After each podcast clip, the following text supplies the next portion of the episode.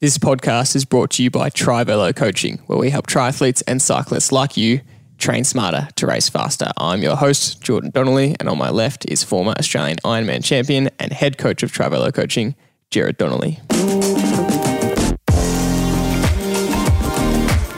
Big welcome to this episode of the podcast. We have heaps to get through today because the Olympics is on, and whenever there's a major sporting event on, whether it be the Tour de France, whether it be any pro cycling triathlon race, or something as big as the Olympics, we want to talk about it. And there's good reason for that because uh, we can learn so much from watching athletes perform at the top of their level at a once in a four year event. And, uh, you know, props to Channel 7. They're giving such good insight, behind the scenes insight into a lot of the athletes' training schedules, their, their life around training, their life around the Olympics. Uh, you get such a good insight into the mindset of the athletes, their preparation, the pressure they're feeling. There's been a lot of talk and controversy around pressure uh, these Olympics, and uh, we love it all. We love soaking it all up because there is so much to learn. There's little bits of tips or tricks you can pick up. There's little training uh, habits or um, race preparation habits that you can pick up. A whole bunch of lessons you can learn from watching pro athletes at the top of their game, no matter what sport it is. You know, I, I love watching the real obscure sports in Olympics and learning from people at the top of their game. You know, even in the shooting, just how they stay so relaxed and how can they be so composed that they have to stay dead still. So, a lot to talk about in today's podcast. And just a reminder that if you like our podcast, the best thing you can do for us is to leave a five star review and a positive comment on Apple Podcasts. We would really appreciate that. So, Dad, welcome to the episode. Before we dive into the Olympics, uh, our starting segment, what are you grateful for? Yes, thanks, George. Uh, good introduction. Uh, today's episode is going to be really, uh, really good, and I think there's a lot of uh, valuable information um, that we can learn from from what you've just said. Um, so, what am I grateful for? I've got enormous gratitude um, for summer, and I hate winter. And, uh, the only reason I get through winter is w- because I know it's a European summer, um, and the rest of the world's having incredible sporting events on, and the Tour de France is, is on every year normally. Um, and that's the only thing that gets me through winter. So I'm very grateful for that. And then every four years we get Tour de France straight away, followed by the Olympics. And oh, I love I love this this year every four years. Um, it's it's just jam packed with the best sport in the world. So I'm grateful to uh, to get to see another year of uh, another cycle of four years. Um, and I know you're lying because you don't hate winter that much. I know you love the base training that you get from spending all of winter on the trainer, and I know you love the reward that gets you when you come out into summer. That's so true, but uh, but yeah, I still love uh, riding with the wind in my face and the sun on my back. Don't worry about that. Yeah, absolutely. My gratitude this week is uh, I'm actually really grateful for the fact that this job that we have uh, allows us to um, have the flexibility to train like professional athletes. Uh, I wanted to be a professional athlete growing up, didn't quite make it, but uh, now still have the uh, job lifestyle where we get to um, do some really cool things. And we did some uh, pretty high tech VO2 max and lactate testing yesterday. We got the opportunity to do that, which we will talk about in another episode on the podcast. Um, and it just, it's really nice to be able to um, train like a pro athlete and um, often train on pro hours. You know, the pro hours if the uh, quotation marks doesn't have to be before or after set work hours. Uh, I am super grateful for that, and I never ever take that for granted because I enjoy it so much. Um, and just a reminder for yourself to ask, what are you grateful for th- this week? It's a big theme of our podcast. We've been doing it for a while now, and it's uh, something that we find really beneficial, and we know the listeners out there find really beneficial as well. And we get people messaging us their gratitudes, which is uh, quite nice as well. Some people send in their gratitudes because we we do ask what you're grateful for. Uh, moving on, uh, we're just going to go straight into the Olympics because there is so much to talk about we just want to chat everything to do with the Olympics, like I said in the intro. But uh, just before we do that, a quick question from a listener. Someone sent in a question about uh, your percentage of FTP and training. So they asked, uh, what percentage of FTP should I use during workouts on the trainer compared to outside? Um, as they find that most people they know, and this is somewhat indicative uh, of most people, is that they can't hold as much power on the trainer. Um, they actually said, I know I should do a 20 minute test on the trainer, um, but is there a guide that you use, a general guide for what you should you can perform indoor compared to outdoor? Yes, the guide is do the test. yeah, it's a very simple answer. so, look, we have athletes both sides of the coin here. Some can ride better indoor, some can ride worse indoor. So, there's no general rule. That is kind of, uh, you know, one answer doesn't fit every athlete. So, um, we've got some people who ride exactly the same indoor as outdoor. We've got some people who ride worse indoor uh, than the outdoor. Some people ride better indoor. So, yeah. so the only way to make sure that you're training properly is to test yourself indoor and test yourself outdoor, and that's as simple as it needs to be. Because why why would you try and guess when you can just do a test and get it as accurate as possible? Yeah, I suppose the reason you wouldn't is because you're fearful of the test, and and when you know the reasons for the test, and also the reason is to find out what your number is, but also, the second reason is it is an unbelievably good training session at threshold. So that you need to be doing that anyway, because that's what your race is going to be. Yeah. And this is uh, hypocritical from me because I'm sitting here saying, well, why can't this person just needs to do the test? Yet I was planning on asking you, do I really have to do my uh, new outdoor test tomorrow because I've got a new bike and have to test the new power meter indoor and outdoor? I've done the indoor test and I really wasn't feeling like doing another outdoor test tomorrow because so many tests, you just get a bit sick of it. And so I was planning on asking you, do I really have to do it? And I already know what your answer is going to be. the only reason you wouldn't is if it's blowing a, a, gale, which, funnily enough, it is supposed to be 90 kilometre an hour winds. So that would be a reason not to do a test outdoors or sideways sleeting rain. So I might um, be let off the hook then. You really do need reasonably good conditions to do the test properly and accurately so you get the best outcome because we are, what are we doing it for? We're reminding ourselves that this is what we're going to train to. And if we do an inaccurate test, well, we're going to be training inaccurately for the next block of training. Yeah. All right, let's dive into the Olympics. Uh, the first thing we want to talk about is the theme of the Olympics for us so far. And there are so many examples of this across different sports, and that is pacing. And uh, the the uh, watching the amount of different tactics with regards to pacing through different sports has been quite mind blowing. And I, I want to start with um, a story of I was at the uh, out to dinner with mates the other night, and we are at dinner watching the Olympics. It was really nice because we had a lockdown. Um, it was really good to be able to watch the Olympics as a group together and all pretend to be experts on different sports. And uh, we we're watching the swimming, and one of the guys said. Um, the commentators talk so much about pacing and, and execution, and you say it can't be that complicated, can it? I mean, I don't understand what the tactic. There can't be that many tactics, surely. Um, and I said, well, funny enough, um, they they actually have quite specific tactics and plans going into their pacing. You know, if you look at the split of the first 50 compared to the last 50 and the second and third 50, they're all quite different, and athletes are trying to hit certain times per 50. And he said, so what? Surely, you know, the, the Aussie people seem to be going a bit more conservative. And then, you know, Ariarne Titmus won gold by coming through strong. He's like, surely that's as obvious as, as it needs to be. I said, that is a million dollar point, And you'd be surprised that, you know, that is our whole podcast. And you'd be surprised at how no athlete in the world seems to understand that, you know? And he said, so is that the tactic? And I said, yeah, pretty much. It's probably the, the best tactic you can do. And he said, it doesn't seem that hard. And I said, you should uh, try and tell every single athlete that. and try and execute it. Yeah. Yourself. Yeah. Uh, yeah. it's all very well saying this is what I'm planning to do. Go out and try and do it. And there's so many examples. And look, you you are at the highest level of your sport in the world right at the Olympics. There's, you know, except for world titles, world yeah. championships, there's no other competition that's got more pressure. And it's just very difficult to execute a plan um, when you've got the world watching you, uh, your whole country's behind you. You don't want to look foolish. Imagine if you dived into the water and, and you wanted to swim a 30 second 50 and the rest of the field swam 24, you're six seconds behind. But knowing that you know, if it's a 1500, you ended up winning by 10 seconds because you swam 15 or 30 50s at, you know, 30 seconds and everybody faded to 36. But at the start, you were literally 40 meters behind. Um, people don't want to put themselves in that position of, of looking embarrassingly out of kilter. It's the sheep mentality, I suppose.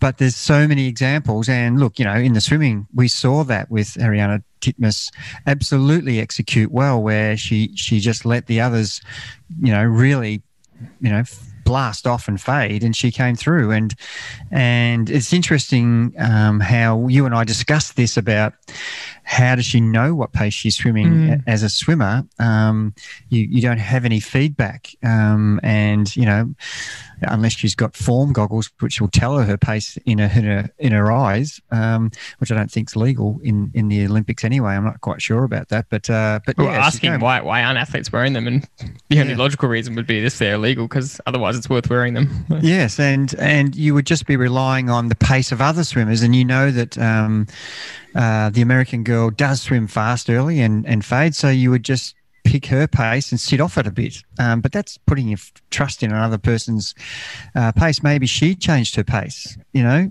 and and swam slower. So that could backfire. Um, so it is interesting that swimmers talk about you know having a plan and a tactic, but I'm I'm interested to know what they're basing it on, what feedback they're getting as they're doing it, and going to feel is the obvious thing that they're they're doing. But with the adrenaline and the excitement of the final of the Olympics, um, the, the, the, thing you've trained for five years, you know, in the past um, Olympic to Olympic, um, how are you measuring that? Because of course you're tapered, of course everything's going well. Yeah, you know, you're going to feel. I know in every other sport that we talk about uh, racing to feel is completely a different result when you actually uncover the data as you're doing it. Um, you think you're holding back, and then you look down at your watch if you're doing a an 800, and you know you're supposed to get to the first 200 in 30 seconds, and you get there in 26, but it felt easy. And so running to feel you know, is the same as swimming to feel as to riding to feel. You, mm. What you feel may not absolutely replicate um, what the data is, and you still could be going too fast. So I'm interested. I love the fact that that's the tactics we were using. It's excellent, um, but I'm really wondering what it was based on. Yeah, you're spot on with that point because there was a great interview with uh, Ariarne Titmus's coach, who, uh, by the way, she executed a if that was her race plan she executed it perfectly perfectly in both races and came through in the last 50 and won. And he said that in the interview. He said we had a clear race plan. We knew exactly what she wanted to do every 50 and she executed it under pressure. And like you're saying there is you're at the highest uh, level of race possible. You've been building for this race for, four years five years for these athletes. And uh, she executed it so well. You have to be so cool calm and collected to execute like that. But like you're saying it can't have been that well because you don't know what pace you're doing. And yes, these athletes train so disciplined that they probably could swim, you know, a 55 second lap with their eyes closed.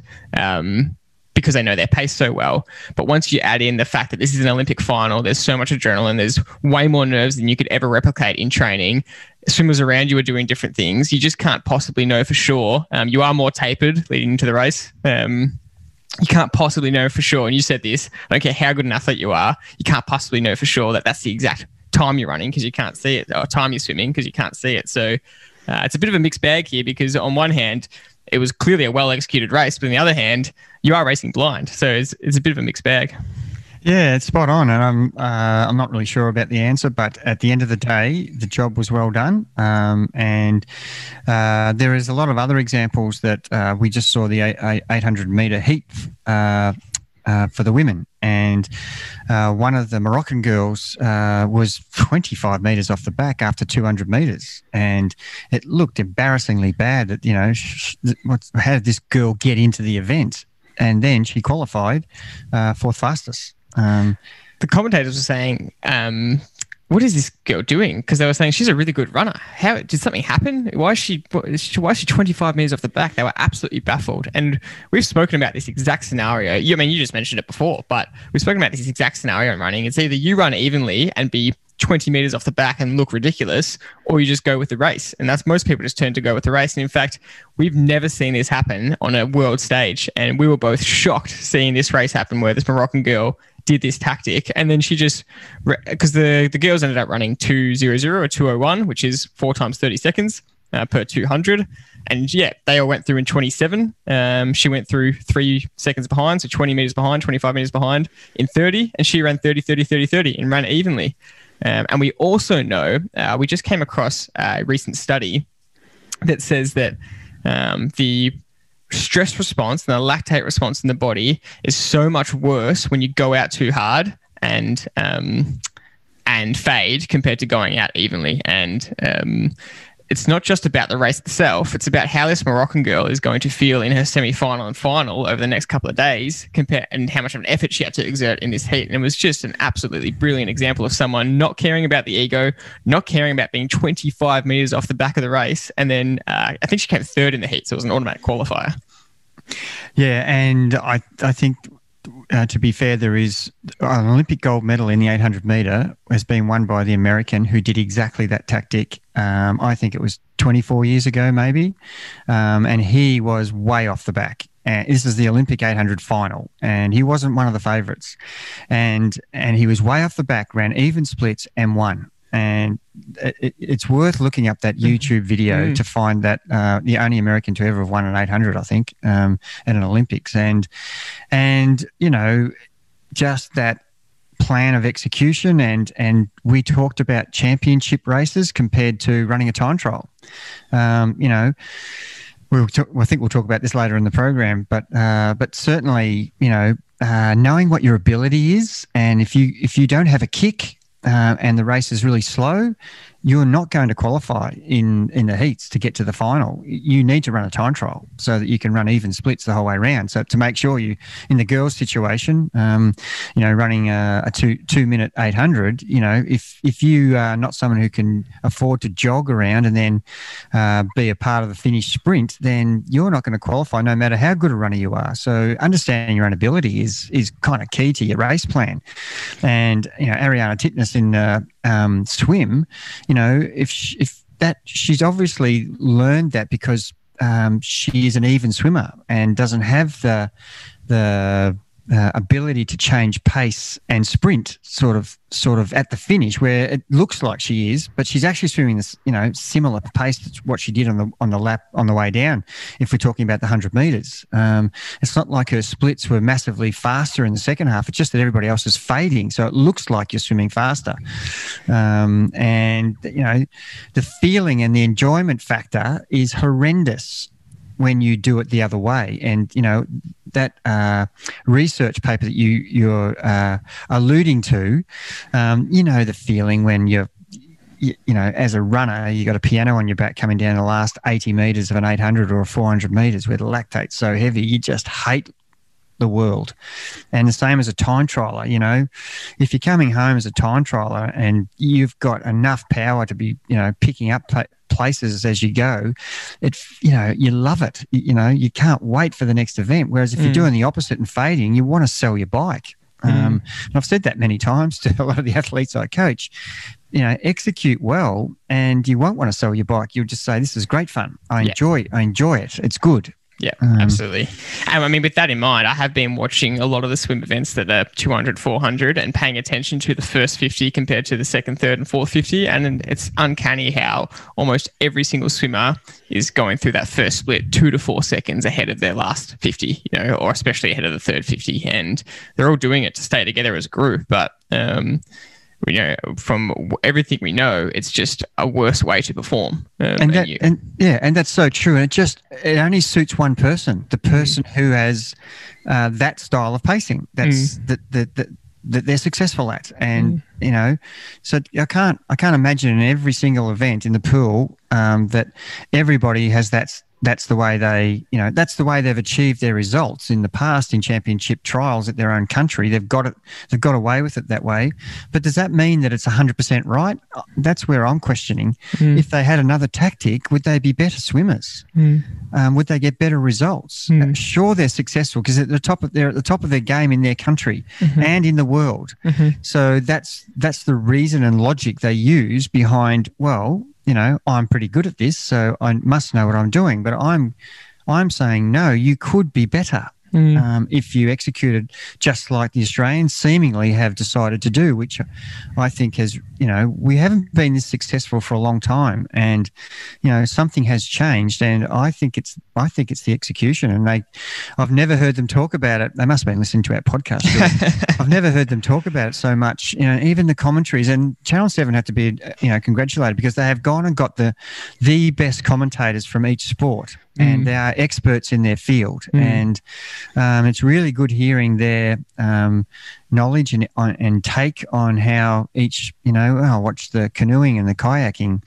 Um, you know, just listening to the experts, it's you Mhm. just get such an insight into what they should be doing, and Yeah. and all, of a sudden we all become experts instantly, which is Yeah. quite hilarious. But Part of the fun of the Olympics, isn't it? it is. But uh, yeah, look, de- definitely um, the. I think the mindset in the pool will change, um, hopefully, because of success of, you know, when people start winning, people want to emulate Yeah. their style, and and if the style has been you got to swim flat out and then just hang on, that's what we've been doing for the last thirty years, and that's what everybody does.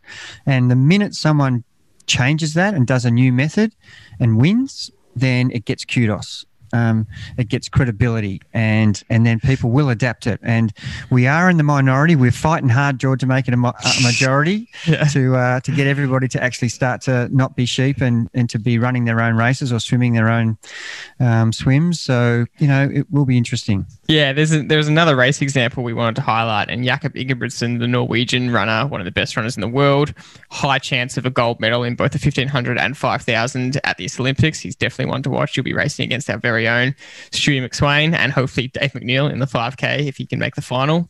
Um, but he did a race in the Diamond League a month or so ago, maybe six to eight weeks ago, where um, he was sitting maybe sixth to eighth position, I think, um, off the lead pack. And he's he's one of the best runners in the world. He can run with the pace of the lead pack, but he's a very paced runner, and he does all his training very meticulously, very structured, very along this line, never going too far above his threshold. He's just really good at staying at threshold. Anyway, the runner in front of him made a mistake. Slash was getting fatigued and started to lose the gap between uh, the front four to five guys. And suddenly Ingebrigtsen, um, who was sitting behind this guy, was 10 to 15 meters behind the lead pack. This is a big problem because um, he's now 10 to 15 meters behind, has to do a big effort to catch up to that group, go way over his threshold, uh, and put him in a lot of in, in the red zone coming into uh, the end stages of the race. And instead of doing that, we just watched after that after lap after lap, he just stayed the same pace but slightly increased, and he caught up two and a half meters per lap. You know, and four laps later, he was back onto the pack without going into the red zone. And it was just an incredible example of disciplined pacing, and he ended up winning the race. Yeah, it's a really good example, isn't it? Um, one of the things I wanted to highlight, and being the coach, is he should not have allowed that to happen in the first yeah. place. Yeah. He should have been more vigilant in what was happening ahead of him. Um, and, you know, that can happen in a bike race where you're behind someone who drops the wheel and all of a sudden there's a 10 meter gap to make up.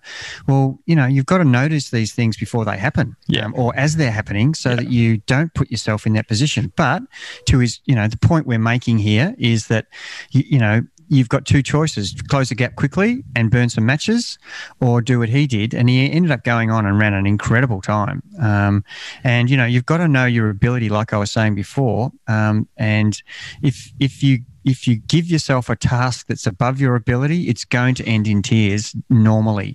Um, of course, we break world records and Olympic records and PBs by by n- not going the traditional method by going the planned executed method is the way to do those results. And we've seen examples of that right from Kipchoge in the world marathon to run you know two two minute 51 kilometer splits for 41 of those kilometers mm. and then run the last one at 248 mm. to break the world record mm. um, and you know that's a classic example of you know doing it exactly right so you can you can lift to do a pb and that's all you need to do lift marginally mm-hmm. but you can't do that many times in a race um, and and that's one of the things I was kind of keen on talking about was the difference between championship races and and normal everyday races and because it will be interesting to see how Ingebrigtsen goes in these championship races, which are so much high and low. And, um, you know, we talk about it in Ironman and 70.3 is that you want to spend as minimal time as possible going over the red zone because you just don't need to in a four to eight hour event, you know, or four to 12 hour event, sorry. Um,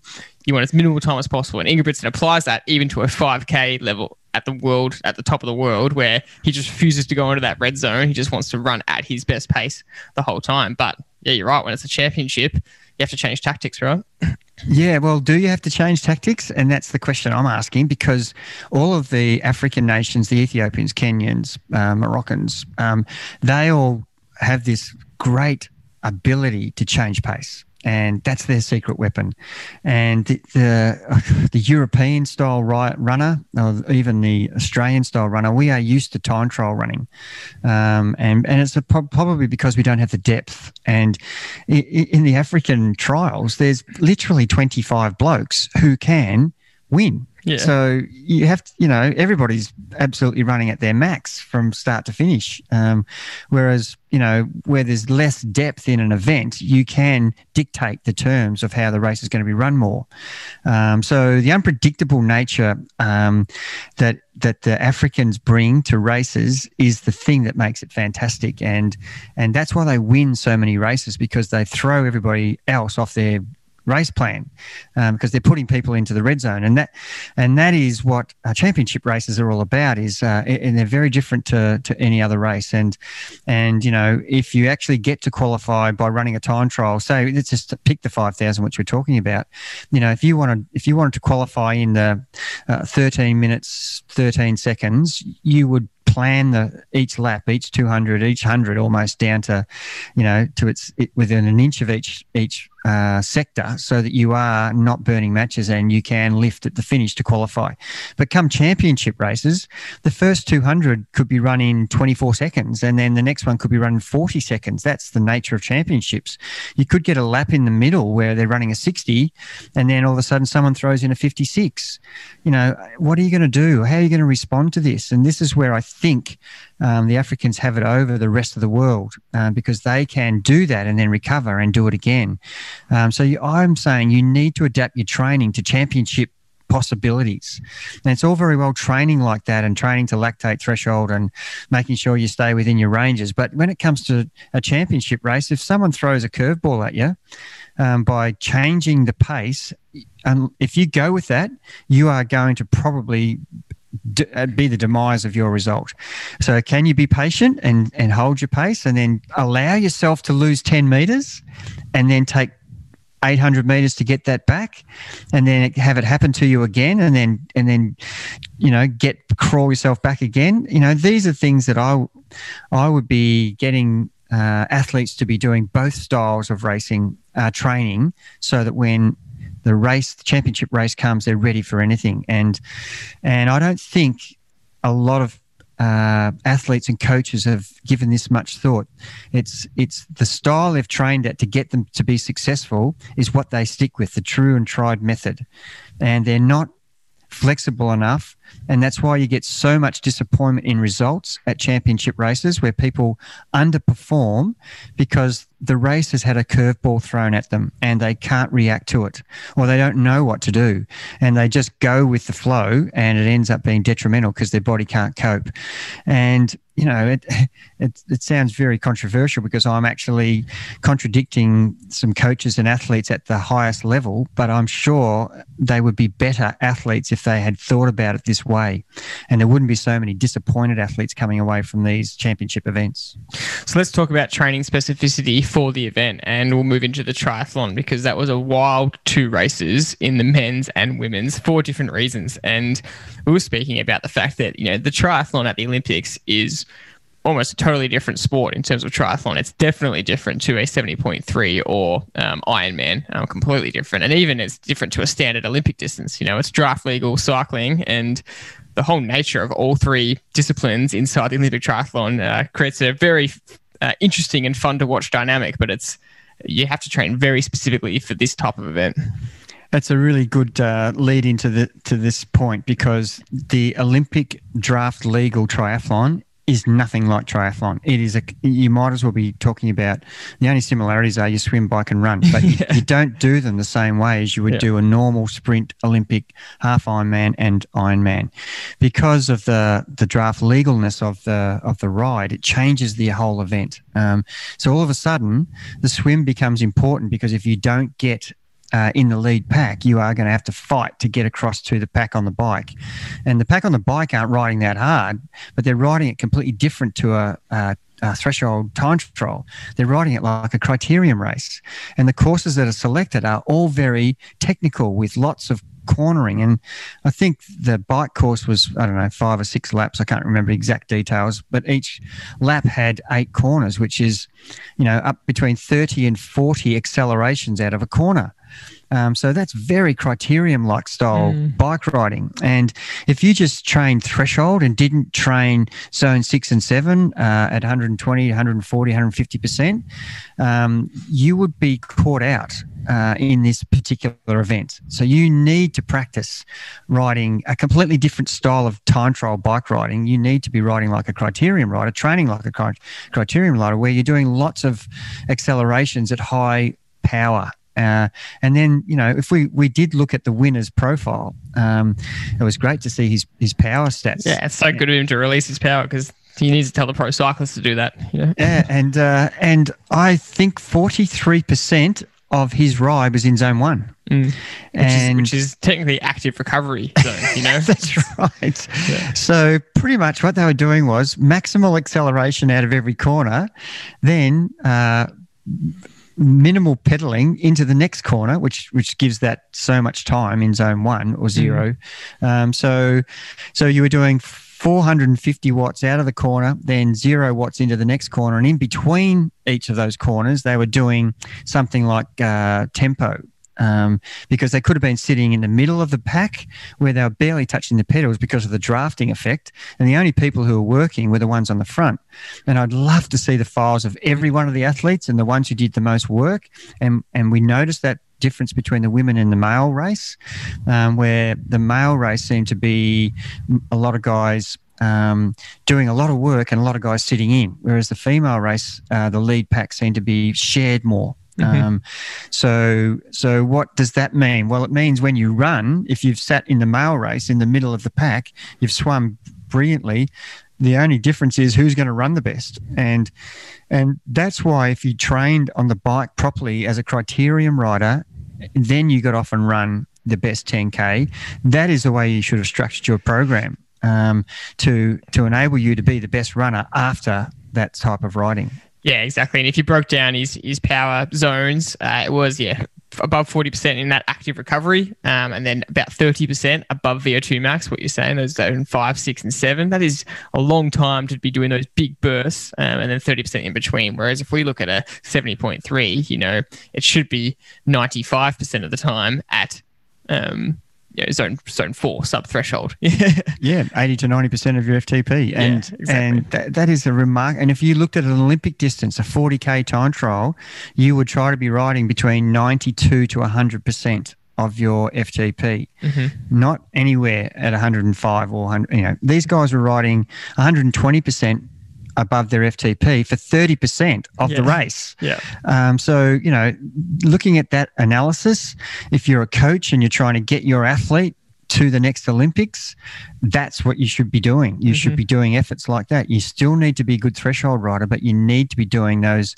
those way over efforts, 120% plus or more, which is what makes a good criterium road racer. And we were laughing at um, a lot of the guys that were just getting a free sit the whole time and just hiding right in the middle of the pack, and the guys that were doing all the work at the front. And you're just thinking, why would you ever do any work in the front? And there was some specific examples of some countrymen sacrificing their race for their fellow countrymen and getting on the front and doing some work. But and then again, it's the nature of the race because unfortunately, uh, two of our Aussie women weren't weren't there in the swim, weren't, weren't the lead packs, and then they were doing a mountain of work on the ride, um, but just couldn't even catch the lead packs. And the lead packs actually got to the run and got back on the course before they finished their bike, and so they were um, they had to be told to get off the course. You know, twenty of the sixty elite women uh, didn't finish the race because the lead pack runners got there too quickly. So. Um, yeah, depending on where you end up in the race, it's, it's a totally different event. And um, these tactics of hiding, etc., are all really good if you're good at uh, criterium racing. And it quickly reminded me of um, we saw a photo last week of uh, a Trivelo rider, again, one of your friends, uh, at a crit, and a, a, photo came up, just the standard. Uh, they release photos of all the crit racing, and the Trivelo rider was on the front in the middle of the race. And you just said, What the hell are you doing on the front? You know, I don't ever want to see a Trivelo rider on the front because it means you're doing all the work. Yeah, yeah, and yeah, everything you've just said is uh, spot on, and uh, I, I can't can't criticize anything you've said, and and it's just lesson after lesson after lesson. Well, we'll move into the kind of the run leg um, for both the men's and the women's. In the men, um, I was so impressed that uh, he decided to kick where it hurt.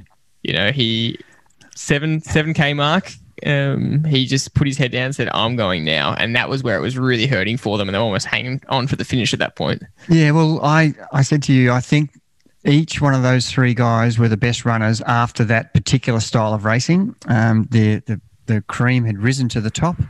Uh, everybody else, I think there was eight or nine in the male race at the end of the bike leg that realistically um, were a chance after one or two Ks of running. The rest had already dropped off. Um, and slowly but surely, that eight went down to three. And those three could not be separated. And they were all they were all a chance to win the gold medal. And the remarkable thing for me was the guy who won was the least best looking uh, runner out of the three of them. He looked like he was struggling the most. and yet he outfoxed, out tacticianed. It was an incredible uh, uh, exponent of how to to win a race. I, I, was so impressed with what he did, and yeah, and he just put the hammer down with 3k to go and shocked them, and and he bluffed them. Mm-hmm. Um, Absolutely, you know, he started sprinting, literally sprinting. Um, for about 150 meters to 200 meters and got five meters on them and split them, split the three of them. Mind you, he'd made them do a turn as a runner uh, prior to that. Um, you know, come on, let's work together. And I, I could see him talking to them. Um, and he slopped, he jumped back and let someone else go to the front and take the wind. Um, and you know, he outfoxed them there. That, if someone says to me, do a turn in a running race, you don't want to hear what my answer is going to be. yeah. You know, besides get yeah. stuffed. Yeah. If you're so smart, you, you know, you yeah, do it. But, uh, but you're not telling me how to run my race. Yeah. Um, and the other two guys, they were like sheep. They did a turn, yeah. and then he accelerated past them after away they'd, from done, him. they'd done a turn. I was like, oh my goodness, this is this is uh, bike riding as a runner. Um, Yeah. um, so I, I just I take my hat off to him. It was execution 101. Um, and Yeah. and he just put the hammer down, got them bluffed, and kept that gap. And and then they couldn't bridge the gap because he had, you know, the mindset he had was, um, you know, when you when you it's like having the yellow jersey. He's in front, and Mm. you can see the gold medal, and Mm. the other guys are then al- already uh, have lost the race, you know, with 3K Mm-hmm. out, whereas they were all pretty equal, I thought. And in fact, he was the worst out of the three, I thought. Mm. The amazing thing about the bluff was he cruised the last K. It it was the most enjoyable last K for him. The last 700 meters, he was smiling, laughing. It was done. He could relax the pace. He was waving. Um, my housemate said to me when he kicked, he said, um, Has he gone too early? I said, well, two things are going to happen here. One is that, he uh, has gone too early and he's going to blow up, but at least I said, at least he's taking an opportunity and he's just going for it. He wants this goal, but he's not racing for second or third, which I kind of thought that um, the other two were happy with the podium. Plus, they couldn't just go with him. But I said, secondly, this might be an amazing move because often if you go when it's hardest, you know, he's going at 3K to go, he only has to put in that effort for, yeah, a K and a half, 2K. And then the race is won. They'll crack because um, they think the race is gone. And then the last K is actually easier compared to if you're all sit there holding that tempo right to the last K, it's an extremely painful last K because they've held the same tempo, then they have to try and sprint at the finish. Um, so yeah, the And- most, yeah, Yeah. yeah. And everybody's got a chance. You've Yeah. you've let it you've you've given everybody all three runners a chance by by you know so many occasions in a race where with you know four or five minutes to go you're thinking oh, I don't know if I can hang on here and if someone puts in a little effort that's it for you. Mm. You, you're done. You know Mm. you're already at your maximum. Um, Mm. But if if you just hang on to the end, it's amazing how you grow legs and and you know the competitiveness of each person. When you get a sniff, don't give you know a sucker an even chance. Uh, he could he could come f- miraculously from the dead and and beat you Mhm. um, by giving him a chance and taking them to the line. So Mhm. what a fantastic move! Risk reward 101 tick. Yeah.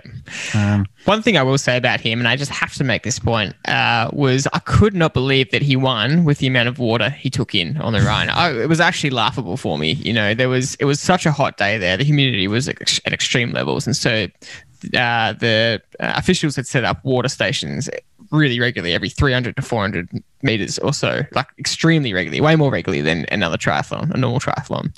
And the athletes were quite worried about the heat. So every athlete at the stations were grabbing bottles and throwing them over themselves, which is really important to cool down because if you overheat, you can't perform. But watching him, he was taking a sip almost every time. And so he was going past, grabbing water, taking a sip. I said he's, he's taking in mouthfuls of water every 300 to 400 meters. I know in an Ironman or a 70.3, you need to hydrate consistently, but in a 29 minute run, which is what he's done at the end, you just, I don't care what you- you're saying, you just do not need that much water. And it showed by he, he vomited it all up once he crossed the line. His stomach would have been so full of water. He just, he vomited pure water. The TVs only sh- showed a slight part of it by accident because they normally look away when they vomit. And I'm shocked he ran so well by consuming that much water. I just thought it was way too regular. And I th- really think it could have derailed his race. Well, I, I tend to agree, and uh, it, it, you know, he competed so well. Uh, I think that you know it could have actually been detrimental uh, had those guys not dropped off. Mm. Um, you could have found we, we could have found a different result. You know, he he did everything right, so it didn't have to worry about that scenario. But I absolutely agree. The overconsumption of, of water is, yeah, it could have been detrimental to the to the outcome. And uh, you know, we would now see, and this is something we talked about a long time ago on one of the podcasts, where um, people see that that's what you do. That's what the Olympic champion does. You keep drinking. You just keep drinking water. So every day triathletes now, they'll grab as much water as they possibly can and throw it down their throat because that's that's what the winner does. It reminded me of the Commonwealth Games with Rob de Castella when he actually went to the toilet and grabbed in his pants in, in the middle of the marathon at the Commonwealth Games in Brisbane, and he kept grabbing sponges to wipe his legs because of his, the embarrassment of following through, you know, as a runner. So he's wiping his legs from what was happening. And Basically so from that point on, running down his legs. that's right. And from that point on, runners were going in marathons, grabbing sponges and wiping their legs, uh, just copying what De Castella was doing because that's what he did as a winner and they didn't understand the reason he was doing it was to clean his leg, not mm. any other reason. But you know, people will copy the most obscure um, tactics that people seem seem like their tactics, but it's actually nothing to do with tactics. And I don't know why he was doing that. Whether it was trying to put people off, I'm not sure.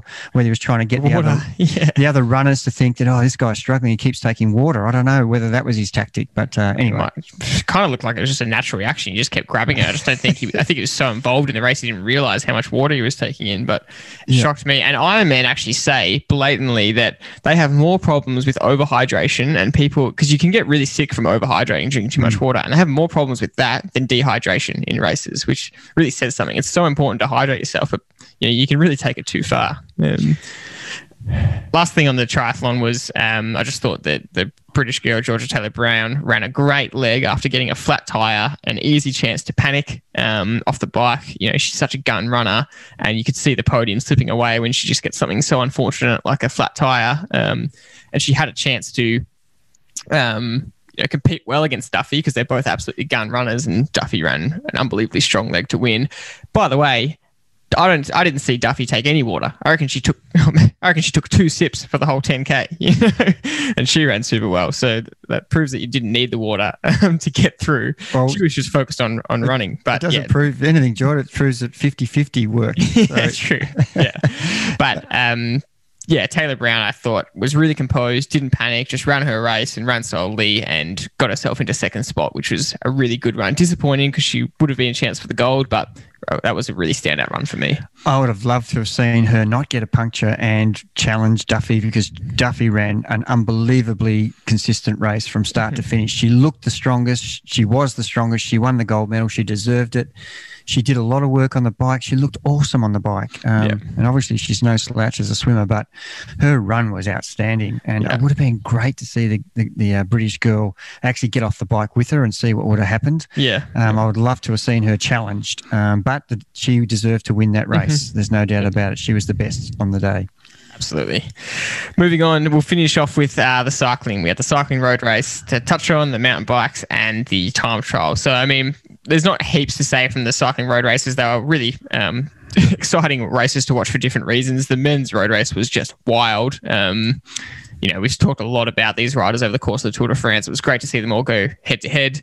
Uh, no real major learnings from the event other than the same sort of thing. You know, take your opportunity, and the best rider doesn't always win. You know, Wout van Aert was definitely the strongest. He did the, a mountain of work, and I think definitely deserves second. Now, man, I was absolutely gunning for him in that sprint, screaming at the TV. Um, but Carapaz with a breakaway move and wins. Yeah, uh, another example of uh, we've talked many times about how does one or two riders stay away from uh, eight or 10 mm-hmm. in a mm-hmm. pack. It just happens race after race, one day races. This is what happens every single time. Hesitation in the peloton, guys taking their opportunities up the front, and they win. Uh, mm. it, it's just another reminder of you know um, guys uh, not willing to work as teams um, because eight should beat two or one mm-hmm. rider mm-hmm. every time. Mm-hmm. Not not one out of nine times, mm-hmm. but ten out of ten times. Mm-hmm. Um, and you know, it's just baffles me that it just continues to happen. And and I think the coach in me would be screaming at the rest of the guys in the bunch. You know, you you all riding for second, or yeah. or do you want to actually have a go here? Yeah. Yeah. Um, and I know the verbal abuse I'd get coming back at me, you know, mind your own business. Yeah. Um, but you know, come on, guys, let's let's actually do something and have a crack. And And I'd be certainly saying those people who don't want to be having a crack, you know, sit on the back for as long as you like, but don't you dare sprint at the finish. So yeah, yeah, yeah. Um, but but yeah, look, I just think uh, you know the men's race was a standard uh, one day one day classic race. It was fantastic. Uh, the, the, opportunist won. Um, mm-hmm. I love it. Uh, it was a course where he he he knew the course and he attacked when it counted. Mm-hmm. Um, uh, relied on the hesitation, all the classic things. It's just the same race race plan. Won again. Mm-hmm. Um, the women's race was incredible. Uh, just positively and negatively. The, yeah, the way that road cycling has gone, where it's so scripted and so reliant on information, and it, you know, the the the person listening to this podcast is an everyday cyclist or triathlete, and they don't have the luxury of having someone in their ear telling them what to do next. And I think that is a really good lesson for the pro peloton to take a little bit more responsibility for what's happening in their race and to know what is going on around them and not rely on their DS in the car telling them, you know, who's up the road. Take notice, watch, be aware, be alert, and take responsibility for your own outcome just if you didn't see it, it was all over the news. But if you didn't see it, Annemiek van Vleuten uh, was away from the peloton, uh, coming second, but didn't realise that she was coming second. She thought she was the solo breakaway, uh, but there was a rider further up the road who'd been out most of the day, um, and she came through the line and celebrated because she thought she won gold medal and forgot that there was someone up ahead. So, or didn't know there was someone up ahead. Yeah, Not yeah.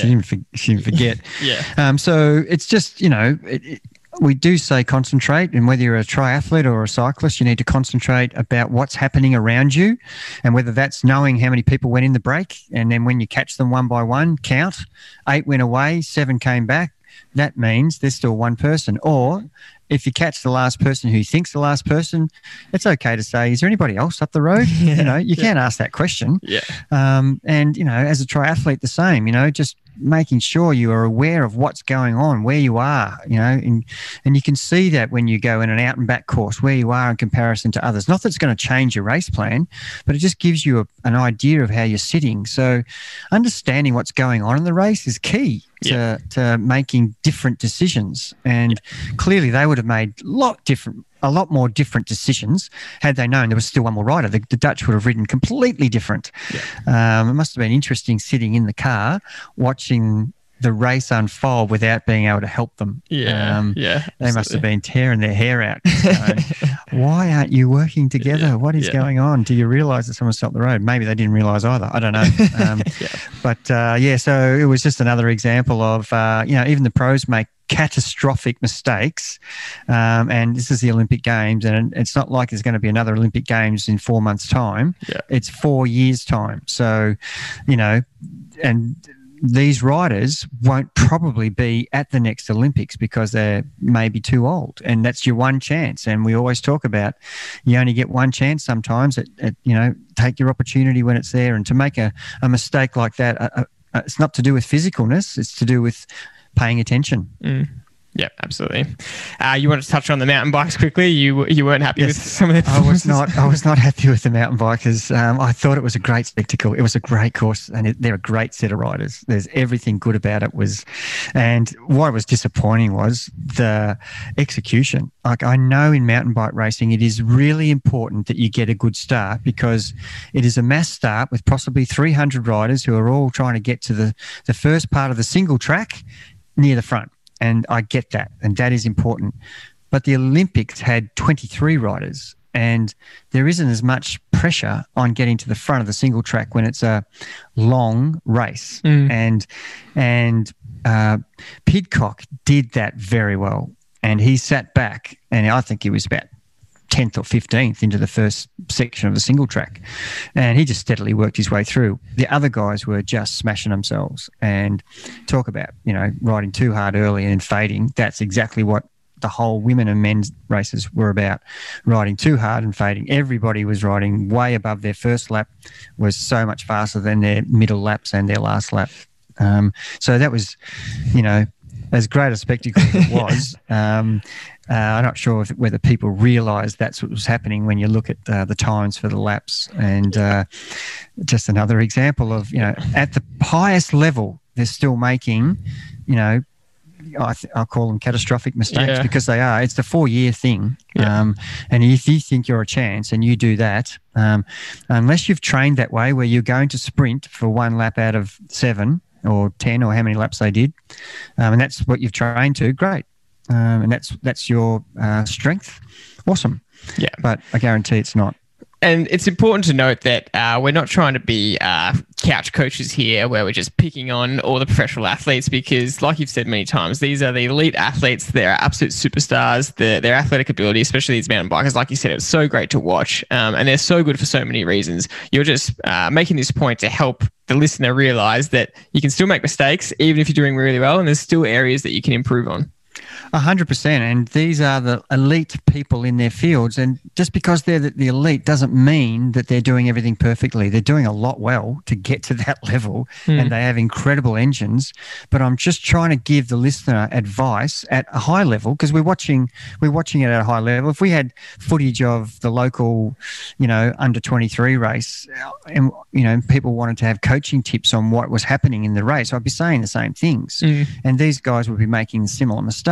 Um, just because they, you know, a set of athletes do it one way doesn't make it right. Um, and and again, I'm yeah, I'm just trying to look for coaching tips so that the the average athlete can learn from the fact that uh, no one is perfect in this, and uh, even at the professional level, they're still making errors, um, which which are costly. Yeah.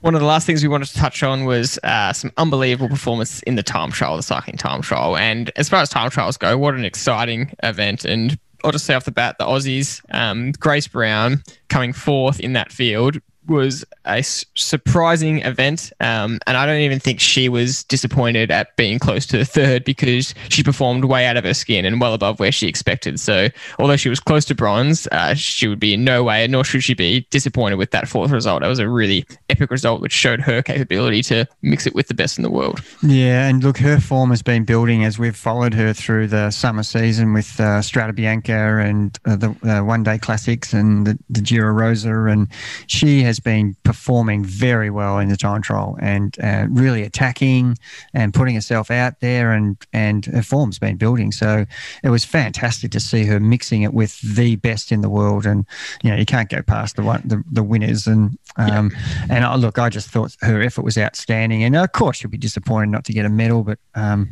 but what a what a, she represented herself and her country so well, fantastic. And then Rohan Dennis was able just to do one better by a whopping 0.4 of a second and get himself into a bronze. And um, what a finish to the time trial where second to fourth, um, Fifth. or second to fifth, sorry, are all within a second of each other. Imagine riding for 56 minutes, hard as you can solo, and then. Um, it was a Ganna that came fourth to Dennis? Was it Philip Uh, Ganna? uh, Stephen Kung, sorry, Stephen Kung Ganna was fifth. Um, yeah. Stefan Küng. Imagine riding that hard and then you you point four off crossing the line for a bronze medal. And well, he had he had third place with 500 to go, and Rohan Dennis's finish was exceptional, and he got a half a second back from 500 to the finish. Um, that's the attention to detail, and Rohan Dennis is, you know, he rode that all the way to the line. I'm not saying Stefan Küng didn't, but Rohan lifted, uh, and you know. When you lose by half a second, you know, not talking about gold medal because Roglic was that far in front, but but second, you know, Dumoulin, uh, that's a story in itself. Um, to come back, yeah. to come back after you know his mental illness and um, you know to get a second silver medal at two Olympics in a row, um, you know to, to come from obscurity again to to get that result was incredible. But you know, second, third, fourth, fifth, all finish within three seconds of each other at that level is unbelievable, especially when the winner is a minute ahead. Um, Roglic was just outstanding. And I, I just wanted to mention so much about the men's time trial. Uh, Roglic, you know, so many disappointments. Uh, Tour de France, uh, crashes, um, you know, this year's Tour de France was so bad for him. Last year he was winning until the last t- time trial. How's the irony Mm. that he's now the time trial champion of the world when he lost the Tour de France because his time trial was so poor? Is that someone who has absolutely taken two years and what karma to to actually come back and and take is now the Olympic champion time trialist. Um, and he, you know, I just think patience, um, never giving up on a dream, perseverance, um, perseverance, perseverance through adversity. Just yeah, oh, incredible, and remain calm for two years. Never got flustered, never cracked it um, just put his head down, got back to work. Oh, what an outstanding story. Um, and look, Dumoulin we just talked about, but uh, certainly Rohan Dennis, who's had his ups and downs, and you know he's a he's a world champion three times over. Um, he would dearly have loved to have won that race, but you know he he fought to the very end, and and I think he's uh, he executed quite well, and I mm. think he would be very satisfied to be on the podium. Absolutely. And the last thing we wanted to mention, which is not one of our main sports, but like you said at the start, uh, I've definitely become a canoe slalom expert uh, after watching the, the, Olympics. I now know the difference between C1 and K1 and single paddle versus double paddle. And um, this was a great insight getting to know Jess Fox even more and her story. And Channel 7 did a great job building that up over the um, over the pre-Olympic stuff and in the Olympics about how much pressure had been on her, um, being the best in the world, but still hadn't won a gold medal. She'd been silver and bronze at previous two Olympics. For me, uh, I have loved all our gold medals. I think Ariarne Titmus's gold medals were just goosebumps I had watching them, especially her coach's reaction, which went viral, her family reaction. But for me, this gold medal um, from Jess Fox takes the cake as the best gold medal so far for the Aussies. Oh, I absolutely agree with you. I I know nothing about yeah. paddling, um, and just the story that that that she has um, developed from 2012 to 2021, and you know, talk about Roglic two years. She's been doing this for nine. Um, and come so close. And then the event that she thought she was going to win, she was number one in the world for. In the first event, she came third. Um, that would have been a blow to her. Mm-hmm. Um, and no, she re reevaluated, reset, and she smashed them. She won. She won that clearly. She was 10 seconds ahead of third and three seconds ahead of second. And that's a big margin in, in that sport from what I've mm-hmm. seen as, a, as an expert already. yeah. um, and I just thought, you know, that gave me goosebumps. That was just, uh, you know, the extreme level of perseverance, patience, persistence, never giving up on a dream, yeah, um, taking your opportunity and and being gracious in defeat, and oh, what a what an example um, she is, um, and uh, that was the best uh, um, podium national anthem. You know, it, it, mm. it, really was quite. A, I felt quite emotional for mm. it. It was. It yeah, was, it was brilliant getting was, in the moment. Yeah, yeah, I was the same. It was just before our um, Trivelo Zwift race last night, and I was pretty amped for the race after that. I tell you, um, yeah, very, very, inspirational, very motivational. It doesn't have to be your sport, but yeah. you can. You, the point of the podcast is you can get so much inspiration from watching others, and and in adversity and in success. Mm. And, um, and we did we did skip the rowers, and I, I wanted to quickly mention before we finish that um, I, I just think we've got a real good history in rowing, and and they've come through again. And it was a pretty special day the other day when we they won two gold medals in the space mm. of you know 15 minutes, and mm-hmm. and and an event that where everybody knows the awesome foursome, and it happened to be both male and female fours winning mm. um, winning those races. So that was pretty special, and uh, and uh, again, you know, sticking to the process, working as a team, um, uh, and they only just won. So mm. um, it, it was very good plenty of stories to come out of the Olympics. There's so much triumphs, so much uh, painful lessons, so much disappointment. There's only one gold medal winner in each event, you know, and you do see the downsides of it. And it's really hard to watch, but you know they're the important things to look at as well because it happens to all of us. We do have really negative moments, and hopefully, when it's your time to shine, um, it might not be in the Olympic stage getting a gold medal, but uh, that's why we love this talking about all this stuff in this podcast because for us, you know, we get chances to shine in our chosen sport and our chosen event to even just aiming for a PB and improving ourselves. That's what yeah, it inspires. Exactly what I was going to say, George. Um, you know, it's not all about the, the, the gold medal. It's about your personal improvement. And you know, if you can manage to get a, a PB and you don't make the final of some event, you know, I I would be ecstatic. I would be, you know, over the moon if, if I've improved um, and performed on the day better than I have uh, on any other day, then that's a that's a victory and that's the way we should be looking at it as everyday um, athletes. And um, you know, the Olympics are special. We we of course we applaud victory, um, but we should also applaud PBs. Yeah, absolutely. Well, that's it for this episode. Uh, the athletics has started. The the major part of the Olympics for me. I cannot wait to watch all the athletics. So I'm sure we're going to be talking about it on one of the next few podcasts. Um, very exciting. On one of the next few podcasts as well, we have Brenton Ford coming back from effortless swimming. Uh, everyone loved his first episode. He has great insight into swimming knowledge. So we're going to be asking him all about his thoughts on the Olympics. Maybe things he he saw that uh, athletes could improve on. What he thought thinks about all these tactic stuff we've been talking about. So we can't wait to have Brenton on. Thank you very much for listening, and we'll see you next time.